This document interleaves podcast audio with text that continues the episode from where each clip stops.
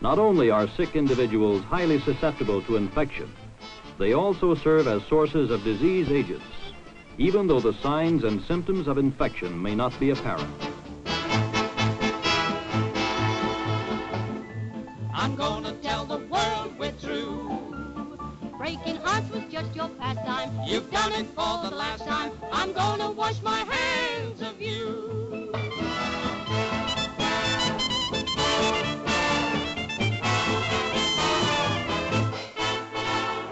It's a weird time and uh, really unlike any that I think I've ever experienced in my lifetime uh, with the current um, COVID 19 slash coronavirus pandemic. And as such, uh, certainly, you know, we as a society, and not even just like the team here, but as a as a group, um, but we as an entire like nation are kind of trying to weather our way through what is unfortunately one of the most challenging things that we've probably ever seen collectively as a generation. And so, um, uh, you know, as it, as it sort of speaks to the stuff that uh, we do at ScreenRex on a regular basis, you know, uh, you've probably seen uh, if you are an avid moviegoer, quite a few movie theaters are closed. Um, I think Regal and AMC have completely like shut down for the next couple weeks at least um, and a number of major film releases have been postponed. Um, those obviously are very minor things in the grand scheme of things, but uh, I guess it really is me just trying to address why there's very little content lately, um, because frankly, uh, there's nothing to go see post Invisible Man and and Bloodshot. So the uh, so the, the the ScreenRex podcast is uh, sort of our outlet for uh, sort of continuing. Uh, coverage of, of things that we're interested in. And uh, certainly, I'm, I'm glad that we have that ability. And hopefully, this won't be like one of those recordings that they find after the world's over. and it's like, oh, there's here's, here's Kyle and Harper and Kyle and Hannah talking about. Uh... Back when they just thought it was about staying inside and watching movies. They're talking about Invisible Man, and they had no idea what was happening the next day. Yeah. they had no idea that tomorrow the Invisible Men would be released. yeah. Um, so like I, one of the things that's really like um, difficult about being isolated and when you have like sort of um, a quarantine situation is finding a way to keep yourself from going crazy i think a little bit at least keeping yourself entertained and we're only like a week and a half in so it's we're not even at the like the front end of this frankly but um even over the course of like the last six, seven, eight, nine days, uh, I know Hannah and I have sat here um, trying to figure out, well, we can't go do something tonight because nothing is open and we're not allowed to really do that kind of stuff. It's not, you know, it's pretty frowned upon and rightfully so. So what else are we going to do? so uh, I thought this would be kind of an interesting discussion. How do you keep yourself entertained during a quarantine.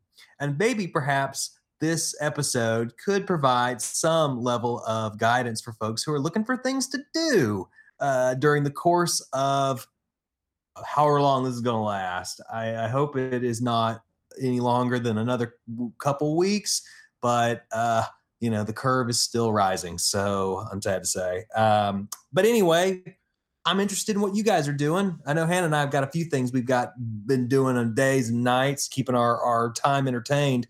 But uh, you know, Harper, you were telling me you had some said some suggestions off the top. So man, I, I would love to hear how you and Michelle are are spending the days. Sure. Well, yeah. So I just wanted to give um, as as kind of well, I say our resident horror expert, but we're you know to different degrees we're all horror horror people. But um, you know, I, I, get it if nobody wants to go. I'm not going to tell everybody to go out and watch Contagion and that pandemic miniseries on Netflix because that seems just horrifying right now. But uh, we I watched will... Contagion, by the way. Sorry, I don't want to interrupt. We did watch Contagion like last week. Oh, I've been super tempted to rewatch it too. I, I, literally wrote about Contagion last week. Yeah, yeah, it's a very good piece. You guys should read it. yeah, I know a lot of folks are doing that, but I yeah, I just wanted to preface that like, look, I get it if people don't want to watch movies about people dying right now, but um, you know, that's kind of my bag, I guess. Uh, so I, w- I was just going to say that, um, there's two two really cool resources for horror movies that are available to everybody right now, and that's that uh, Fangoria is offering two months free digital subscription, which is really cool um, because their their relaunch in the last uh, year and a half has been an excellent source of you know critical writing about horror movies and um, and great reviews and interviews and things like that. So that's been super fun, and I think that's a really cool resource for people who you know want to read up. I mean, if you want to hear. Uh, uh, Robert Eggers and Ari Aster talk about uh, Midsommar and The Lighthouse in an interview, then you know that's that's definitely your place to go because where else are you going to see the two of them having a conversation, and a casual conversation about that? But um, so that's one really cool resource that I would really recommend. Um, and then the other one is uh, Shudder, which I, I, probably talk about all the time on this podcast. But uh, Shudder's offering a free 30 day subscription to anybody out there. With uh, I think the code is Shut In. Um, and there's just tons of great stuff on Shudder. Um, I wrote down a couple of recommendations. Um, but like uh, first, first off, like uh, One Cut of the Dead that we was our only other choice for best movie of the year at the Rexies this year. So other than Parasite, so that's a really good one. Um, uh, and Mandy was, I think, might have been our movie of the year in 2018. Maybe was it? It was definitely one of the nominations. I can't remember if it won or not. I feel like no, I can't imagine it won. Maybe the favorite one. I think the favorite one. Okay, well, it was the nominee at least for Rex. Loved it. Yeah. yeah. I think we all liked Mandy. Um, but uh, there's tons of other great stuff on there. The biggest one I would recommend is um, all of the various Joe Bob Briggs marathons and and series that they've done on there is a really cool thing. And if you're looking for a way to make a 90 minute movie last for two and a half hours, then that's a great way to do it.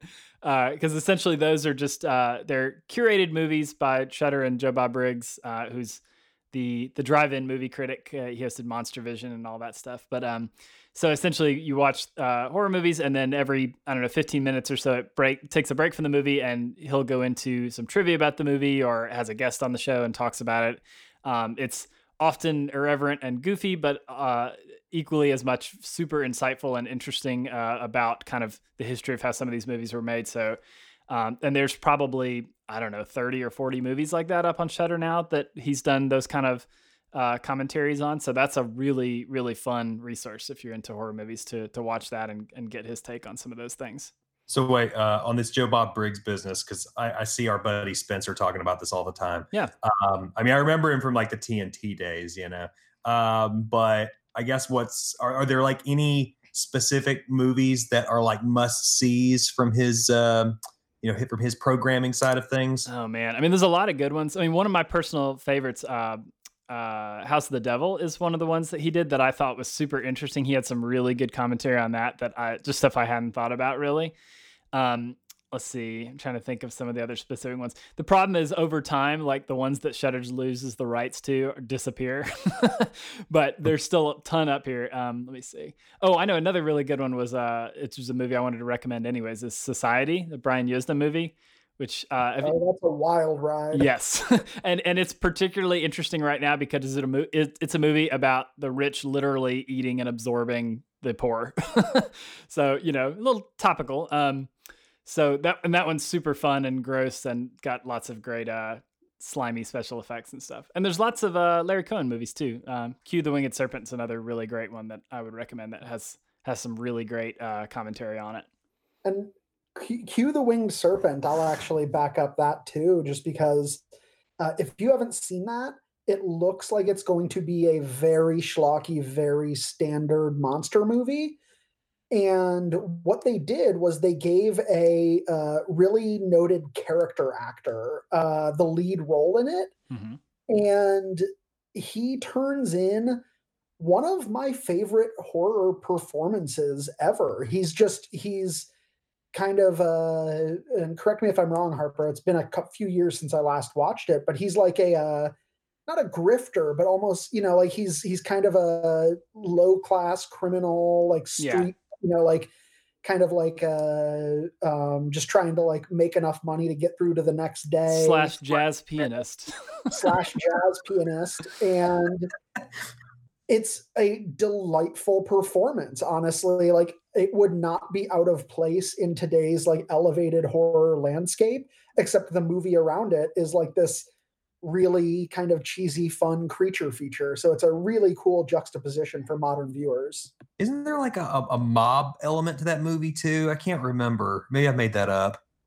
Uh, yeah, yeah. It starts out as like a gangster movie. It's like these gangsters basically come across this giant nest with e- with gigantic eggs in the uh, in the Chrysler Building. I think it's in the Chrysler Building. Um, so it's like partially like a gangster movie, but yeah, one of those gangsters is kind of trying to play them against each other and go into the cops. So there's also like this detective element, and there's like a cult that's trying to raise this ancient Aztec god, which is this great stop motion, the winged serpent. Uh, so it's it's kind of got a million different. It's kind of got all kind of genre movies crammed into one, but it really works. It's a great movie. Yeah, I, I, I heard about it. Um, Stephen Bissette uh, was t- the great comics artist was talking about it on Facebook uh, when he, you know, he's a huge horror guy and he always like kind of puts up like these one sheets that he buys on eBay. He's like, I bought this one. Let me tell you about my memories of this movie when I saw it in the theater in 1981 or whatever. And uh, that I, I've been very curious about that one ever since I saw it. So uh, I'm glad to hear it's it's it's worth checking out. You said that's on Shudder. It's on Shudder, yeah, and you can watch it with the uh, as part of the Joe Bob uh, the Last Drive-In show, and that that's a great way to see it because you'll get a lot of background on on the director as well. You you know what else you can see on Shudder is uh, some of the great work of Mr. Harper Harris in terms of his audio work. I That's true. think uh, there's some recommendations to make there, right- right, Harper? That's true. I wasn't gonna like you know self promote and all that, but yeah, uh, yeah. Cre- the Creepshow, the first season of Creepshow is up on there, which I did the Foley for about half the season, so that's that's pretty cool. Harper, tell us the coolest sound effect you used in Creepshow. Oh man. Uh, well, there's there's a ton of like almost every episode has some gross slimy thing. So uh, the, my my favorite anecdote to talk about when I was working on that was that I had to make so much uh, shells and cheese, like you know the macaroni and cheese, but the shell pasta that I, I'll never eat it ever again because I I had to make it like three times a week, and I'd make it and then be digging my hands around in it and putting like maple syrup or ketchup or whatever in it to make it even slimier. And so it's like I can't even like think about it without it's just it's so disgusting to me now. So that was that was Oh. my go-to. I'm Shells gonna and think cheese. about mac and cheese every time I hear slime sounds now. it works. Somebody figured it out. I hadn't been tempted by Shudder in some time, um, but I uh, Hannah just got done watching The Grudge. Uh, oh, I saw that. Yeah. ever. You know, I, Wait, which one? uh, the Sarah Michelle Gellar one. All right, so the middle bad one. I don't know how many there are, you know, but like uh I, I, I we saw the, we saw Ju-on um long time Long ago. time ago, yeah. yeah. I mean, watching The Grudge is actually part of my first tip for quarantining, which is decluttering.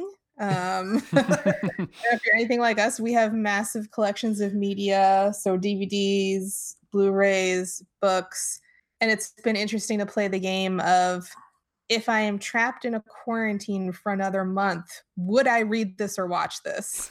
if then would I do it? And a lot of times you have to accept the answer is like if you haven't done it this this this whole time, maybe you still won't.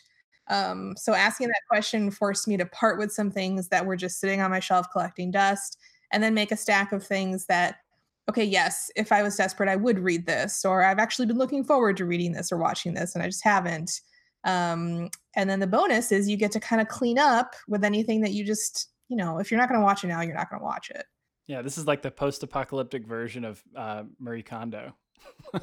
yeah Kind of, yeah. So Grudge was one of those things that I was like, if I don't watch this now, I'm never gonna watch it. It was right on the line. I bought it forever ago on clearance, and I was like, I'm just gonna watch this to say that I did. So and guess where it's going next the garbage de- can yes, it's definitely not worth keeping post that one watch. It was fine. It wasn't great, but I'm glad that I did it. So it's just off of my list. um the only reason i said Shudder is because i said the next thing we should watch is sadako versus kayako which is uh the the the grudge lady versus Oh, the right. ring lady uh and that is on uh that is on that is on Shudder uh, which I have to be honest with you, I'm somewhat tempted to see just to see how they pull that off. Probably not well. Um, and, and, and of course, uh, you've seen Ju-on, you've seen the Sarah Michelle Gellar one. you've got to see the 2020 remake of The Grudge, right? That is the uh, first movie of the new decade to get an F uh, cinema score. Ooh. Wow, I didn't even know that happened. I didn't either. No one did. really came and went. I, I see. I do remember that. It was like an early January release, like first week of January, maybe. Mm, well, if the Sarah Michelle Gellar one took me like eight years to watch, that one will probably take me like 16 years to watch. Yeah, it's it's never going to happen. But we did we did get to revisit uh, the name Amber Tamblyn uh, because she's then the sequel to yeah, well, because the first one ended, and I was like, how is there a grudge too? What's that about? Kyle was like, well, pretty sure it's just Amber Tamblyn and not Sarah Michelle Gellar. Yeah. Um, so wait, Harper, was there anything else on your list before we move on? No, I mean, I was I was gonna say. Well, I'll, th- I'll throw one more in. Uh, if you've never seen John Carpenter's Body Bags, which was like his pitch for doing like a uh, a weekly anthology horror show that basically just turned into a movie because nobody wanted to make it as a show. Uh, it's bizarre and a lot of fun. It's got John Carpenter himself playing like the host. He's like a he works in a morgue, and he's he looks like a corpse. And then uh, and it's got one of the segments has Mark Hamill as a baseball player who gets an uh, an eye replacement surgery. Uh, and you know, of course, the eye is like from a serial killer or something. So it's it's it's a bizarre little wild one from the very end of John Carpenter's career, and it's on Shudder. So you know, if if you're into John Carpenter and a completist, it's a lot of fun and it's weird.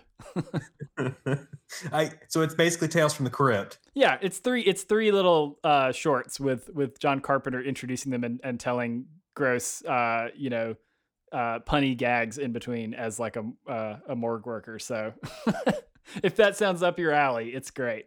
Did he direct all the shorts? I don't think so. In fact, I want to say Tobe Hooper directed one of them. I think he directed one and Carpenter directed the other two and then Carpenter directed the like I mean the whole thing is like his production, so I see. but it's an interesting one. All right, well, Cal, let's uh let's check out what uh, what you got what you guys have been up to over there. Well, um, as uh, people who visit the site might know, just from kind of the stuff that I've been publishing lately, you know, I've I've been watching a lot of uh, uh, kind of downers. I, I tend to lean into um, my bad feelings as a way to process them. Uh, so when I'm you know depressed uh it, it doesn't do me a lot of good to watch like a romantic comedy even if it's a movie that i love and part of that is um it just helps me for some reason uh when i'm helps me deal with things uh a little bit better when i can kind of see that reflected in media and obviously uh, a quarantine is not a uh, completely unheard of uh, scenario in film or books or anything like that. But um, I guess what I will recommend to people, and um, something that I've been kind of working my way through, is actually um, I found that weirdly there's a really robust and interesting catalog of really great video games, kind of dealing with you know uh, pandemics, disease and the various uh, causes of them. Um, from uh, Sekiro, which came out last year and which I'm kind of working on getting uh, a hundred percent on, to um, uh, Pathologic Two, which I think if you are a fan of like art movies, uh, or if you're a fan of like kind of more artsy cinema, Pathologic Two is the kind of challenging, uh, grotesque uh, almost harrowing game that uh, you don't see in a lot of other instances. Uh, got back back into Death Stranding since uh, I find a new relatability to a world of people living isolated indoors, connected only by the internet and delivery men. Um,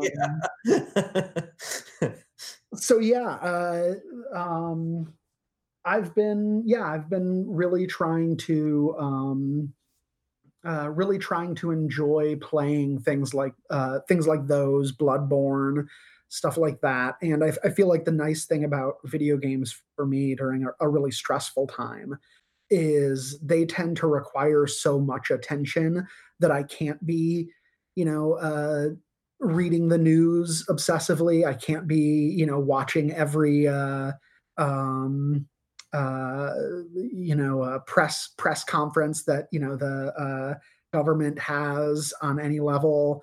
Uh, I can't be kind of hyper focusing on uh, the bad things going on around me and can instead kind of work in a more chill, focused way to work through how I'm feeling about all of this. Yeah, that's I think that, that's a good uh, uh, thing to bring up because you know I've I've often struggled with the idea of like I want to watch something that makes me feel good, whether it's actually good or not, right? Like I hear a lot of people say stuff like that, and I I don't necessarily always relate. Though I will say I've found a way to relate recently with probably something Hannah will talk about in a bit, but um I, I I tend to work out like things that are based around like sort of more oppressive topics, more um, uh, I don't know, I guess depressing areas of of uh, sort of human existence don't necessarily make me like feel bad in a situation like this. It's just it almost makes me feel like in a way similar to you, Cal. Uh, like it makes me just feel like I'm almost hardening myself a bit uh, which is you know kind of I, I, don't know if that's a right the right way to put it, but that's sort of how I felt you know when uh, I played Death Stranding you know, not a few months ago, even before all of this was uh, a real thing that was in our face. Um, I am curious though, is Death Stranding working better for you now that you're playing it again? You know, I sort of. Um, there are parts of the game that i think are so uh, fantastic so um, interesting insightful all of that and those parts i think really do and that's that's when you're making the deliveries when you are trying to um, uh, kind of navigate this this landscape. Uh, on the other hand, I find myself more frustrated by the stuff around the BTs. Um, uh, just uh, it's which which the the ghostly element of the game has so many um, cool visuals and interesting ideas, but is just not very fun to play. And so, you know, I mean, Death Stranding is definitely lower on my list of things. You know, um, uh, if I want something really exciting, I'm loading up Bloodborne or Sekiro. If I want something that is uh, really thoughtful uh, in the way that it approaches kind of these these ideas, uh, I'm I'm going with Pathologic Two. And so um, Death Stranding is low on my list, but it is something that I'm consciously making an effort to think about more and uh, revisit a little more just because you know it really does feel like it has a new relevance to me. I like the um the community aspect of that game though. I guess I, I may I maybe I'm I'm even overrating how oppressive it is because frankly there's a, a quite optimistic aspect to it in that players help one another and are rewarded by doing so. So, like the idea of I'm going to build this bridge, and now people can use this bridge that are on the same server as me and I'm doing I'm laying down this ladder so other people can utilize it or I'm leaving packages behind for people to deliver and get points for. Like there was something about that that I found very forward thinking um, and hopeful and kind of kind of wonderful uh, in a way that you don't see in gaming much anymore uh, you know, especially I guess because gaming tends to be like one of the more poisonous community aspects sadly. So it's kind of nice to see like see like something that is is built around people sort of giving each other a helping hand which i think kind of gets back to sort of the the spirit of what everyone's trying to do now with social distancing. Everyone do your part and if you can help other people do that too yeah you know uh, i think that's a really good point I, the multiplayer aspect of death stranding was one of the most interesting aspects of the game and i think one of my favorite just um game mechanics from last year. It really pushes you into not a not even just a cooperative, but just a um, it really pushes you to uh, kind of consider the effect that you're having on the world of other people and um, that's something that obviously is is on my mind a lot right now. Um, in a way, there's even an aspect of that multiplayer experience that pushes the same kind of ideals as um, uh, the mutual aid societies that are popping up all over the country, where you know you can sign up to volunteer and if if someone needs uh, medicine and doesn't have a car you can deliver them medicine. If someone needs you know uh, emergency bag of rice and uh, they're immunocompromised and don't feel safe going to a grocery store you can sign up to help them with that and those kind of societies i think are really important to fostering that sense of community. And that's not something games do very well. And uh, death stranding is one of the only ones that does. Um my last question about that topic. Are you playing it like on easy hard normal? Uh i think i'm just on normal. Uh you know um uh hard i really only like if I if I'm playing something on hard, it's almost always a game that was made to be hard. Like that's Sekiro, uh, Dark Souls, things like that. I love those games because they're perfectly tuned to a specific kind of experience. I don't feel like Death Stranding would be that way for me. Uh, I don't feel like a lot of the games that have difficulty settings, I don't enjoy playing on hard or on easy. I, I go with whatever the default is most of the time we kicked that thing down to very easy. And let me tell you, we were able to beat it, and that was awesome. yeah, I, I think that game benefits a little bit from knocking it down in the settings, only because I was getting kind of bored with the tedium of some of the tasks. Um, like I, I, I liked I liked that game a lot, but it has a strange balance of like tons and tons of plot and then tons and tons of delivery stuff which the delivery stuff is sometimes it's really interesting and sometimes it's very fetch questy. And the balance between the two seems off sometimes. Um, so at a certain point i feel like we hit a stretch where we hadn't had any main story in a long time. We'd done a lot of the more interesting delivery runs. Um, and so we just knocked it down easy and it helped us kind of sail through it a little faster. Yeah I, I totally get doing that. And i think that uh, I would have done the same thing if I had stuck with it at the time that it came out. Um, but uh, uh, I think that's one of the interesting things about you know being kind of in a shelter in place order and being at a time when you know we shouldn't be interacting with other people is um, uh, I, I find myself with more time than I used to have, and so uh, taking that extra time actually does appeal to me. And I think that's one reason why video games are what's been calling to me is, you know, if I have to fill every day for the next, you know, few weeks, um, uh, video games are a really good way to kind of uh, uh, keep your energy and interest. And um, uh, so, yeah, I I suspect that I will not be doing that, but uh, I'm also not super far in the game. Um, and so uh, it could be that I'll get to a point where I, I too kind of am just like, okay, I, I get what you're doing here. Let me continue to see this narrative. Mm-hmm. Yeah. Um, well, on my side of things, uh, let me let me just kill this conversation cold. We're having a really nice conversation here, but I'm about to kill it cold with with like the worst like way I've been spending my time.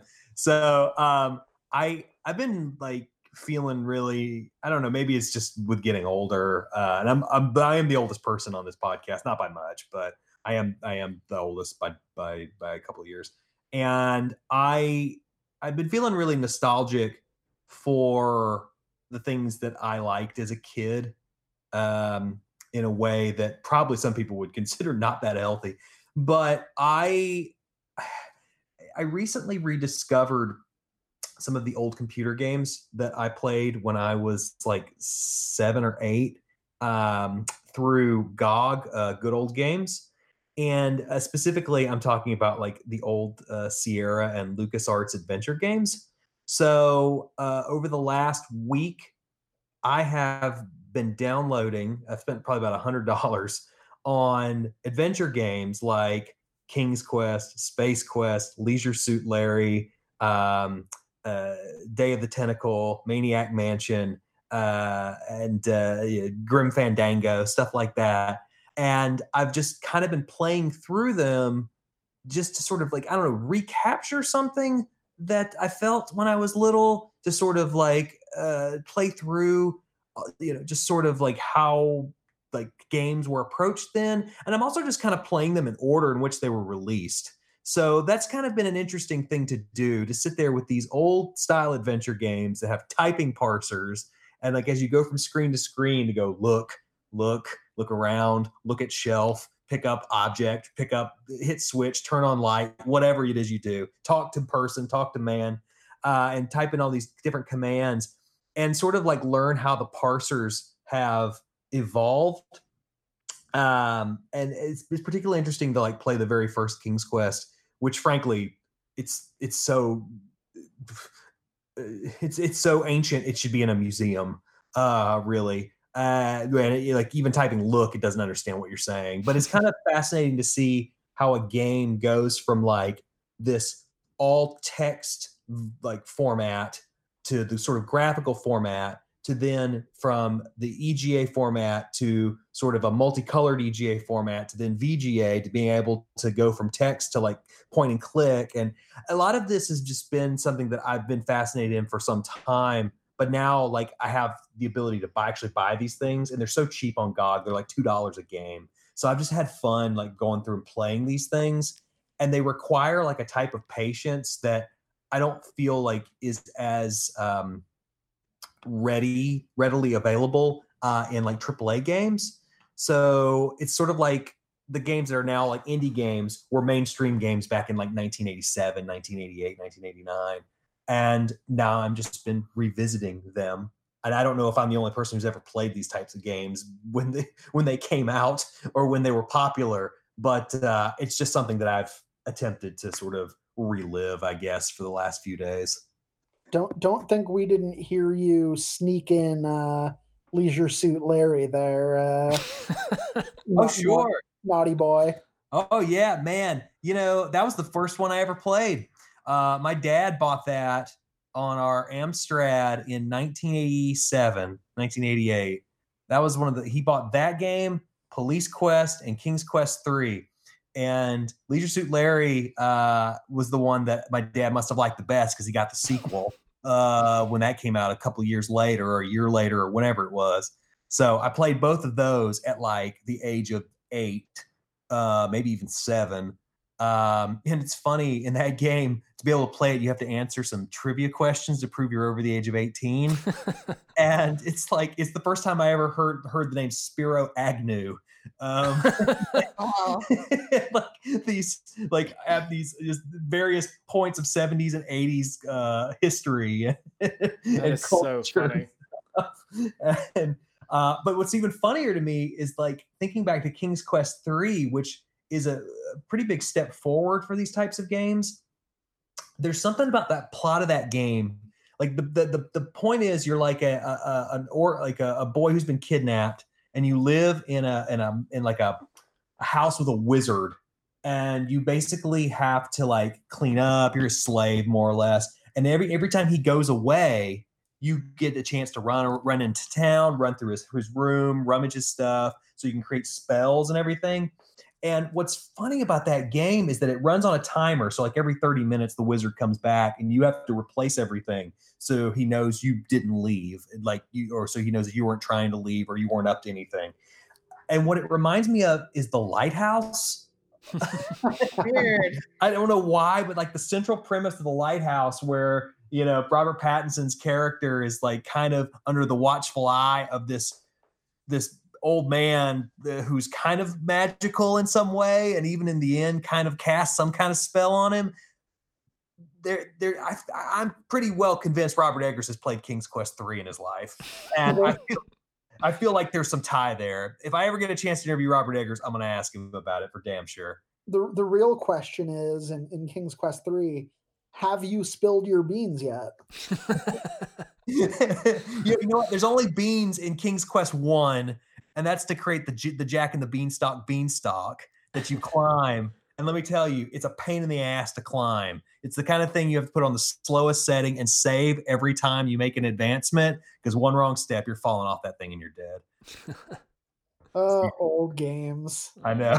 dude we uh this i think it was this past summer um on one of the shoots i was on for a horror movie we my friend brought his like his old mac as a prop but he actually brought some of the old games and we were playing a game like that. I want to say it was called like dracula's castle 2 or dracula 2 Mhm. um i don't remember which one it was but we sat around and played it for like two hours while we were waiting for makeup to finish and it was awesome. Like we had such a good time playing it. And i the, my favorite funny thing about it was that uh he had a like a guide to it that was printed out and i thought he had just printed it from like you know remember game faqs or like cheat cc back in the day? No he had had to like pay to have it mail ordered and somebody sent him a piece of paper with a guide on how to get through the game and i was like you know wow think things have changed a little bit in the in the course of uh 30 years in gaming. Oh man, you you hear stories about how much money people used to spend on those uh like Nintendo chat services where you could oh call yeah Nintendo and ask uh, on like a 900 number and be like, "Hey, how do I beat this boss?" or "What's the answer to this puzzle?" Yeah, it was like uh, two ninety nine a minute, I think. yeah Wow. For the internet could just tell you. Yeah, right Sierra, the company that made all them games I was talking about, uh, they weren't the LucasArts ones. They had their own hotline that people would call for the exact same thing. wow Um, or you or you would go buy hint books over at uh, your local electronics boutique. yeah that's what i did Those guides. Yeah. Oh yeah, I had a few. I had quite a few. I've still, Um, still got many that are like frayed and torn to pieces from having looked at them so much as a kid. I, I, I actually recently bought a couple like of those like strategy guides in part because a, th- a thing that has become all you know uh, uh, prominent is for certain games uh, they've started to almost go the like criterion route and do like uh, really elaborate beautifully designed strategy guides with like history and design information and all that in them oh yeah, those Zelda ones are gorgeous. the Zelda ones. I've got the Dark Souls ones. Um, trying to see if I can find the out of print Bloodborne one somewhere. But yeah, they're they're gorgeous. um i uh i really miss those old adventure games though man. Like they they they tried to make a comeback in those telltale games but i feel like they just weren't the same. I don't know. I sometimes i just want a game where it narrates every single thing i do. Uh i remember when hannah and i first started dating i was playing one of these king's quests and uh she started laughing because I was playing this guy Alexander, and he's sitting there on, on a beach, and I go over to look at a chest that's on the beach, and then and as soon as I put the eye icon on it, and it goes, Alexander looks at the chest, and, and I said, "What are you playing?" uh, it's it's uh, yeah, it, it, it it's a, it's an archaic type of game, but I I don't know. It was my peak gaming time, I guess. Have you ever played a game called The Stanley Parable? Yeah, oh, man, yeah. Okay. Yeah, that remember you, that. you're really bringing that to mind there, and uh, that was such a delightful experience. Yeah, it's it's fun to have a game that's like really dense in terms of its narr- narrative qualities. That game was like a whole new experiment to me. Like it's one thing for a game to react to what you're doing, and that game almost felt like you were reacting to what it was saying. Yeah, it's a it's a weird experience. I love that game. Yeah, yeah, yeah, that's a good one. Um, I will say, Kyle, I don't know if you'll like the game because it is a um, it is uh, a hostile experience in some ways. But from my list, I, I you might get a kick out of Pathologic or Pathologic Two. Okay, I'll check it out. Is it on? Is it on PS4? Uh, Pathologic 2 is, and I believe Pathologic 2 is just a remake of the first one with more kind of user friendly elements. Okay, okay, yeah, I'll, I'll check it out. I'm I'm always down for new games, and I got a few weeks before uh, the new Resident Evil comes out, so uh, which will be a nighttime party game for us. You've got another one that is coming out this week that maybe you don't even know about. What's, Um, what's coming out this week? Control has an expansion coming out this week. God! Wait, is it the one that has Alan Wake in it though? I don't know anything about the plot, but it's it's more story taking place after the ending. Oh my god, this is fucking amazing. It's March 26th. Oh my god, I have to check that out. I didn't even remember that the control expansions were coming. I knew I didn't delete that game for a reason. Hell yeah. Uh, boy, control, that's a good game. All right, but Pathologic 2, I'll keep that in mind. The only other thing I'm doing, and I, and I won't spend any time talking about this because I haven't gotten far enough in my reading, but every night I've been reading an issue of Astro City. Nice. And, uh, uh, you know, Cal, I, I owe you a good discussion on that someday. But uh, I will say that that is actually one of the more delightful superhero comics reads I've had in some time. Uh, it's one of these things that I've stopped and started a number of times. But uh, yeah, uh, Kurt Busiek uh, and Brent, Brent Anderson, uh, really, really good at bringing bringing a, a living, breathing superhero world to life uh, in a way that I have not had a chance to experience in some time. Uh, Hannah, What about Criterion Channel? Oh, Criterion. Channel, yes. Uh, so my parents, you know, it was my birthday the other day, and uh, my parents got me a um, a, a year long subscription to the Criterion Channel, awesome. And so uh, I've been doing that. like I've been, He's got like 40 movies in his queue already, and we've he's only been playing with it for like a day. So yeah, It'll keep Yeah. growing, I'm sure. yeah. Well, you know, I don't think the Fire Stick version of the apps that is so great. Like it's okay, but it's hard to find stuff. Um, so I'm going to go on the website and try and find more things. But I have added some uh, some Wong Kar Wai, uh, and I've added uh, some Kim Ki Duk, and uh, uh, uh, you know a number of other things. Which of his stuff is on uh is on the Criterion channel? I don't know. I, there's like one movie. It's okay. like, Just curious. I can't remember what it is, but Edward Yang is on there. He's got three movies. Oh, nice. which Yeah, love. Great. Yeah, we he just watched that a few months ago and really liked it. Brighter Summer Days on there. It's like four hours long, but I This to is the time. what, what else am I going to do? You know, King Graham and Leisure Suit Larry can wait. Let's, let's see a movie about uh, about Taiwanese gangsters instead. Um, Yeah, I've been watching Criterion stuff. yeah, anything in It's- particular? it's- I just watched uh, Desperately Seeking Susan for the first time and, and found that delightful. Um, early, I think it's Madonna's very first role. And uh, it's Susan Seidelman who did uh, Smithereens, which is a really great, underrated, uh, just underknown, um, uh, like 1980s, uh, like punk scene little little movie. And uh, Desperately Seeking Susan is more. Um, uh mainstream than smithereens was but it's still a really charming entertaining movie Wait, who, who's the filmmaker behind that? it's uh susan seidelman who directed smithereens Got it. Got it. Um, yeah, yeah, I've added a few other things too. Um, like uh, uh, there's been a few different French films, like La Haine. I've been wanting to Mm. watch that for some time. Uh, 400 Blows is on there, which I've wanted to see. I've wanted to see all those movies. Like 400 Blows is sort of the original uh, Before Sunrise, Before Sunset kind of thing. Yeah, but that, starts- that whole series is great. yeah, yeah, it's the same. It's like he starts as a kid, and it's the they, this guy he he's brought back like Hmm. every I think ten years Yeah. uh, for a new movie, uh, and it's basically goes all the way up to like he's like forty, I think. Something like Uh, that, yeah. Yeah, so I'm I'm excited to. I don't know if they have them all on there, but I also put a bunch of Ozu films on uh, on my list too. So Sounds like Boyhood. Was that it? Boyhood, yeah, Yeah. but but you know, uh, a bunch of movies like Cool. so yeah, rather than like vignettes. Um, but yeah, I'm excited about Ozu, especially Good Morning, which I was telling Hannah is about a couple of boys who get mad that their parents won't buy them a TV, so they stop talking. I was like, I have to watch that. uh, speaking of Hannah, uh, what, uh, what what about you? What uh, what are the things that uh, you you're enjoying the most during our quarantine? Okay, so video game wise, there's things I'm looking forward to and then things we're doing currently. The things I'm looking forward to, one is Control, the expansion for that, which if you haven't played Control, it's a good time to pick it up. It's a really fun and engaging game and it's like long but not too long, like not triple digit hours long. Um and then the expansion releases Thursday. And then I'm also really excited to play Persona 5R, which is basically Persona 5, but with some new elements added and a new character. Um, it's a game I've been meaning to replay anyway, so it's kind of like perfect timing.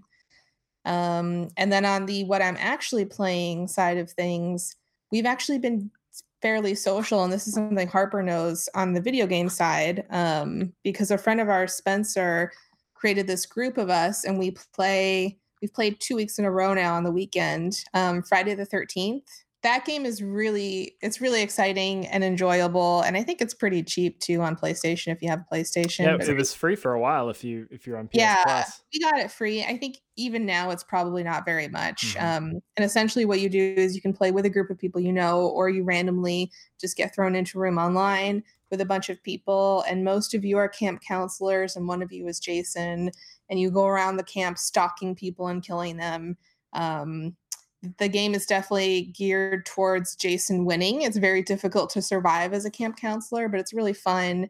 And on top of that, if you have a headset, the audio mechanic is really fun too because it's it's the kind of thing where you can only hear the people who are physically nearby you, or if you pick up a radio, you can hear other counselors that way. Um, so that's been like a fun way to stay semi-social with that same group of friends. We've also been playing um, those Jackbox games, which are like trivia and things like that. Um, and a friend of ours is just kind of streaming that on Twitch. We all answer with our phones, and that's been really fun too. So that's what we've been doing on the game side. On the watching stuff side, we actually started rewatching Star Trek: The Next Generation before all of this happened, um, and that was something I tried to do years ago.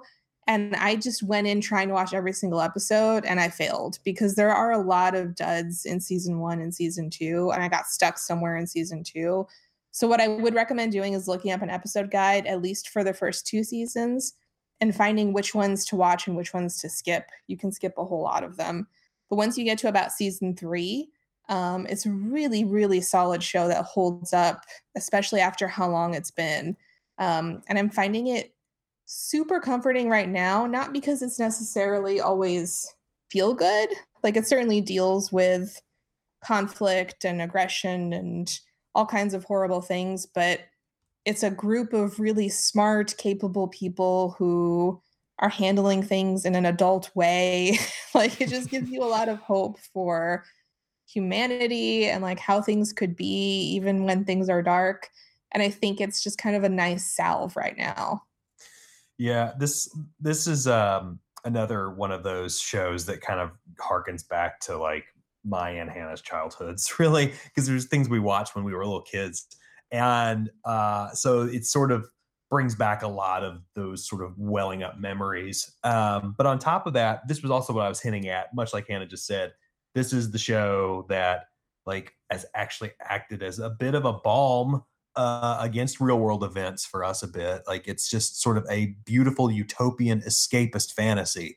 And I have greatly enjoyed its 45 minute nature, one story for every episode, very episodic. Uh, very, there's some serialization, but you can jump into almost any episode pretty cold uh, because it was a syndicated TV show. And the writing is really good. Um, Yeah, superb storytelling. Yeah. And I think what makes a utopian isn't that things are perfect. Like I said, there's definitely lots of wars and conflict and aggression still happening. It's again just like humanity is better. Yeah, um, I've I, I've I've had a really nice time it, visiting it, especially as the show Picard is on CBS All Access right now, which you know, unfortunately, I don't think is very good at all, and it sort of shines by comparison to like the current offerings of Star Trek, which I I, I can kind of enjoy on some level, and uh, I certainly think uh, have nice production values, but I like the writing in this show, and then we're gonna watch Deep Space Nine after this. Uh, and it like I think the writing of these shows are just far superior on every level. Um, it's it's really kind of night and day. And they're like 45 minutes long and there's like what seven seasons of next gen Yeah. and way more than that of Deep Space 9. So it's kind of like an endless well of entertainment for the moment. yeah. and I will say, revisiting some of the early seasons of, of Next Gen has actually been more fun than uh, I, I than I remember it being. Like we skipped a lot, but what I watched, it's so bonkers and terrible. Like it's almost kind of hard to believe there was ever a second season of that show. Yeah, I, I need to get on that, man, because I started watching original series years and years ago and got like maybe halfway into the second season and then just kind of fizzled out on it. But this is like the perfect time to because there are there's like a thousand. I remember I totaled it up one time. It's like something like 700 episodes total between all the Star Trek series that were on Netflix at the time. I, I don't love the original series personally. I mean, maybe I need to give it more of a chance, but part of it is just it's it's from a different era, you know. Yeah. Um it doesn't hold up quite the same. Um part of it is I just don't think the characters are quite as well developed. Um but yeah, I've never been able to do a, an original series rewatch, but Next Gen is definitely very doable partly because they've remastered the show too. So the quality of it actually looks pretty good on Netflix. Yeah. Uh, but then also, like I said, as long as you can get past the duds in seasons one and two, um, which we can send you the episode guide that we used if you want, Yeah, it sure. definitely holds up after that. the the thing that I've been noticing on Next Gen is how often they pull on their shirts. Like they Because I pointed that out to. Yeah, Hannah's been pointing it out to me. Now I can't ever unnotice it. Every time they stand up, they pull on their damn shirts to like straighten them out.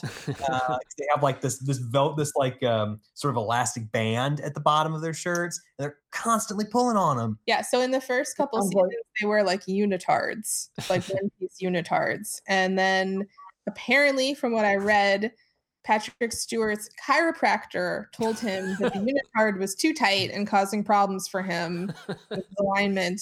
So he lobbied the show to create like two piece uniforms. after wow. So- sounds like someone could use some TC tuggers. yeah, yeah. uh, I, I, I just want to say though, bef- prior to watching Next Gen, I was not into Riker at all. Now I am a full blown Riker is my favorite character on Next Gen by far. I think you have to be middle aged to appreciate Riker. I think and so. so now we can.